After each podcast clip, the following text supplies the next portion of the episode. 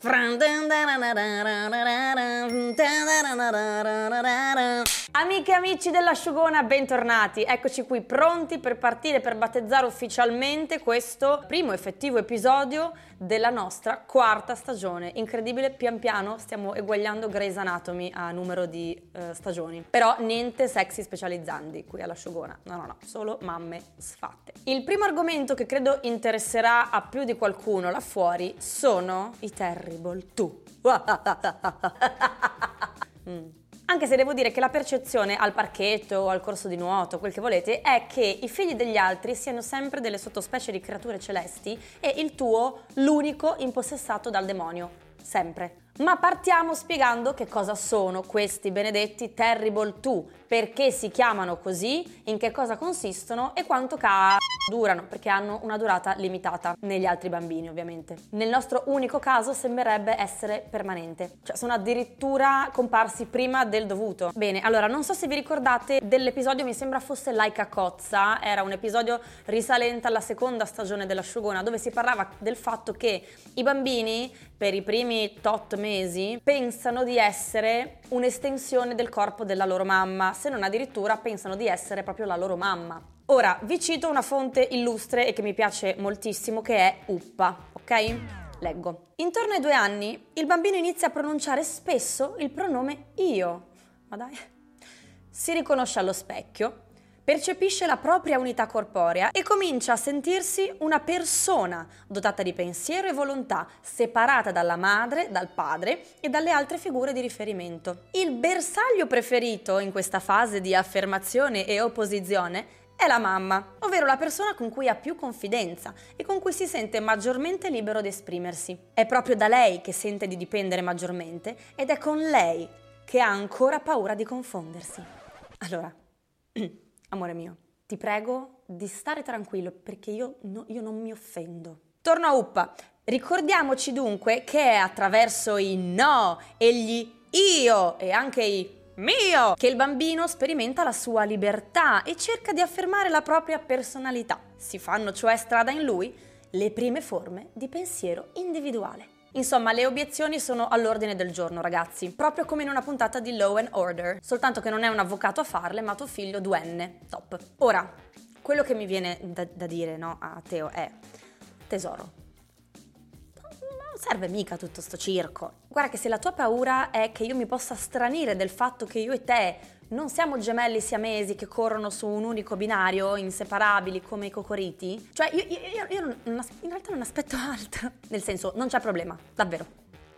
Amici come prima. Cioè, amici forse anche di più, capito? nel senso, se tu sei tranquillo, io sciallona. Insomma, il succo di questi Terrible 2 è che sono il caos. Una specie di girone dantesco dove siamo tutti condannati ai capricci a non finire proprio. Siamo passati da il nostro piccolo bebè tenerone pacioccone rosacchiotone a una piccola succursale di Lord Voldemort totalmente imprevedibile, a tratti irriconoscibile e dispenser automatico di scenate isteriche e di figure di merda al parchetto. Tutto no, tutto non mi piace, tutto non voglio, tutto è di Teo, tutto il contrario di tutto. I giocattoli con cui giocava sempre all'improvviso sono gli oggetti più inutili del mondo. Il suo cibo preferito di punto in bianco è diventato il grande schifo e mamma e papà, i suoi eroi di sempre, improvvisamente i nemici numero uno e principale ostacolo al suo sogno di conquista del mondo. Ogni piccolo gesto del quotidiano, dal cambiarsi, lavarsi, uscire, mettersi le scarpe, mangiare, è diventata un'opera di convincimento in ginocchio, accompagnata da negoziazioni e trattative a volte veramente anche al limite dell'etico. Teo, se ti metti anche la scarpa sinistra, giuro che ti compro 4 kg di gelato.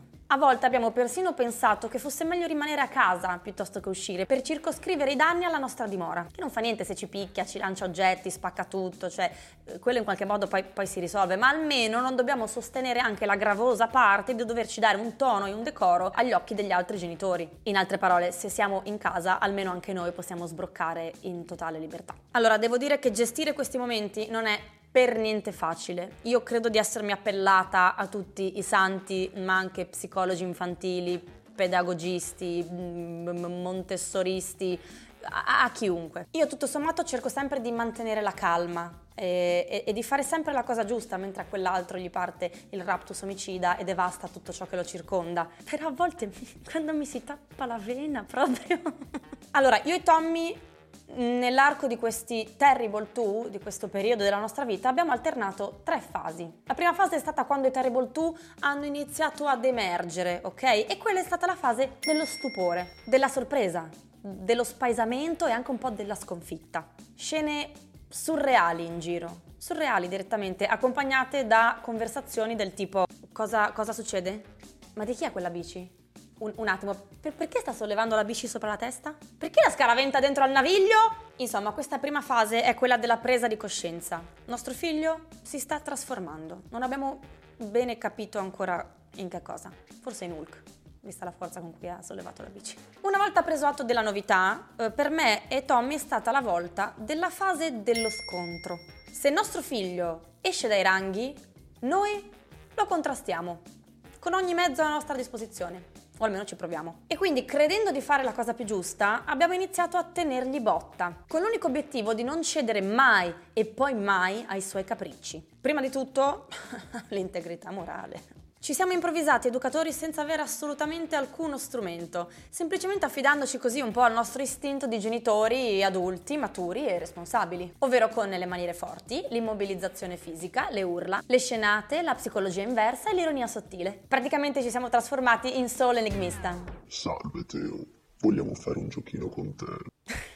e comunque, vi dico, non funzionava. Zero. Vinceva sempre Teo. È che, uh, adesso, non per giustificarci, no, però nei momenti di massima tensione mm, non è sempre facilissimo mantenere la plomb. Vi faccio qualche esempio. Ah, ne voglio la pappa! Oh, non voglio la pappa! Teo, hai lanciato la pappa per terra, adesso pulisci tu! Lodo, cambi il pagnolino. Pagnolino. Lodo, puoi cambiare il pagnolino? Lodo, puoi cambiare il pannolino che da un'ora che ha fatto la cacca e con me non vuole. Dio, se non ti fai cambiare il pannolino adesso te lo metto sotto il cuscino, sporco di cacca, così com'è. Dio, ti prego, sto pannolino sporco di cacca, toglilo. Teo. Ehi, non ti cambiare il pannolino, eh. No, no. No, voglio gelato! No, tu adesso mangi la pasta, non è il momento del gelato, hai capito? Voglio gelato! Teo, parlo in arabo, lo capisci il no? Voglio ciuccio! Ciuccio me lo sono mangiato, non c'è più. No, l'altalena è di Teo, non voglio i bimbi, c'è un'altalena, no! Certo tesoro, adesso scrivo a Beppe Sala e faccio transennare tutta quest'area così nessuno ti rompe le scatole, ok? Insomma, imbarazzanti. Se ripenso a quei momenti, mi imbarazzo perché non c'era un duenne in casa, ce n'erano tre. Teo, io, Tommy. Cioè non è che ci abbassavamo al suo livello, scavavamo proprio sottoterra. E Teo, che ha due anni ma è furbo, non ha avuto pietà di noi, mai. A un certo punto mi sono resa conto veramente di quanto stesse regnando il caos in casa. Noi eravamo la miccia, lui la benzina. Totalmente incapaci di gestire le sue uh, frustrazioni, incapaci completi di essere fermi sulle nostre posizioni, alla fine finivamo sempre per dargliela vinta su qualsiasi cosa. Ha vinto gelati, ciucci, ore di altalena, giocattoli, tutto quello che ha voluto. E ben presto abbiamo capito che forse non stavamo andando nella direzione giusta. E come faccio ogni volta che mi trovo personalmente in crisi sull'educazione di Teo, ho fatto l'unica cosa che ritenevo saggia. Ho dato tutta la colpa a Tommy. E poi ho cercato su internet. Come sopravvivere ai Terrible 2. L'abbiamo fatto tutti, lo so. E lì mi si è spalancato un mondo di risposte, ma proprio da perdercisi dentro. Molte di loro però erano allineate. Quando i capricci fanno da padroni, l'ascolto e il dialogo è l'unica risposta parlare con i bambini, ascoltarli, ascoltarne le emozioni, empatizzare, condividere, dimostrare comprensione, abbassandosi al loro livello ma fisicamente, in ginocchio, per dimostrare parità, per creare un canale di comunicazione più alla pari, usando parole semplici ma giuste. Avere pazienza, lasciarlo libero di essere, senza giudicare. Ecco, l'enigma era risolto. Io lo avrei ascoltato. Avrei avuto le orecchie di Dumbo a forza di ascoltarlo. E dopo aver briefato anche Tommy su questa nuova linea di comportamento, abbiamo dato il via alla terza fase, quella zen. Io e Tommy ci siamo adeguati a questa nuova linea di pensiero con trasporto e grande motivazione, trasformandoci in due specie di monaci imperturbabili. Niente era più un ostacolo per noi, perché, ehi, noi ascoltavamo. E mentre Teo scaraventava con rabbia e furia supersonica mattoncini di Lego contro il vetro sottilissimo della doccia, noi ci inginocchiavamo al suo livello e iniziavamo con il nostro sermone. Ehi, figlio, sei arrabbiato, lo so. Condivido la tua frustrazione e vorrei essere di aiuto per alleviarne il peso. Vuoi con questo pastello, su questo foglio, farmi vedere di che forma è la tua rabbia in questo momento? Vuoi che insieme facciamo un lavoro manuale così da incanalare la nostra rabbia e convertirla in qualcosa di educativo e produttivo? Vuoi che manipoliamo insieme delle castagne o delle foglie o altri elementi naturali? così da comprendere i complessi rapporti spazio-temporali e causa ed effetto delle cose? Io e Tommy eravamo diventati ormai due asceti che fluttuavano nell'etere. Ah, la nostra fase zen. Ancora me la ricordo. Sono state 12 ore indimenticabili. Infine quindi ci siamo accasciati esausti sulla fase sticazzi, in cui tuttora sguazziamo. La fase sticazzi è la fase della uh, serena accettazione. Non possiamo fare altro che pregare Dio per la nostra mala gestione di questo momento e augurarci comunque, nonostante tutto, di avere un piccolo posticino in paradiso riservato per quando ci arriveremo, che visto l'andazzo sarà molto prima del previsto. Bene, quelle che vi ho raccontato sono state le nostre fasi dei Terrible 2, ma sono sicurissima che voi avete molto da raccontare in tal senso. Quindi aspetto i vostri commenti e se possibile anche un manuale di istruzioni per capire come eh, gestire questo simpatico momento. Vi do l'appuntamento settimana prossima. Mua! Anzi, due baci. Mua! Mua! Ciao!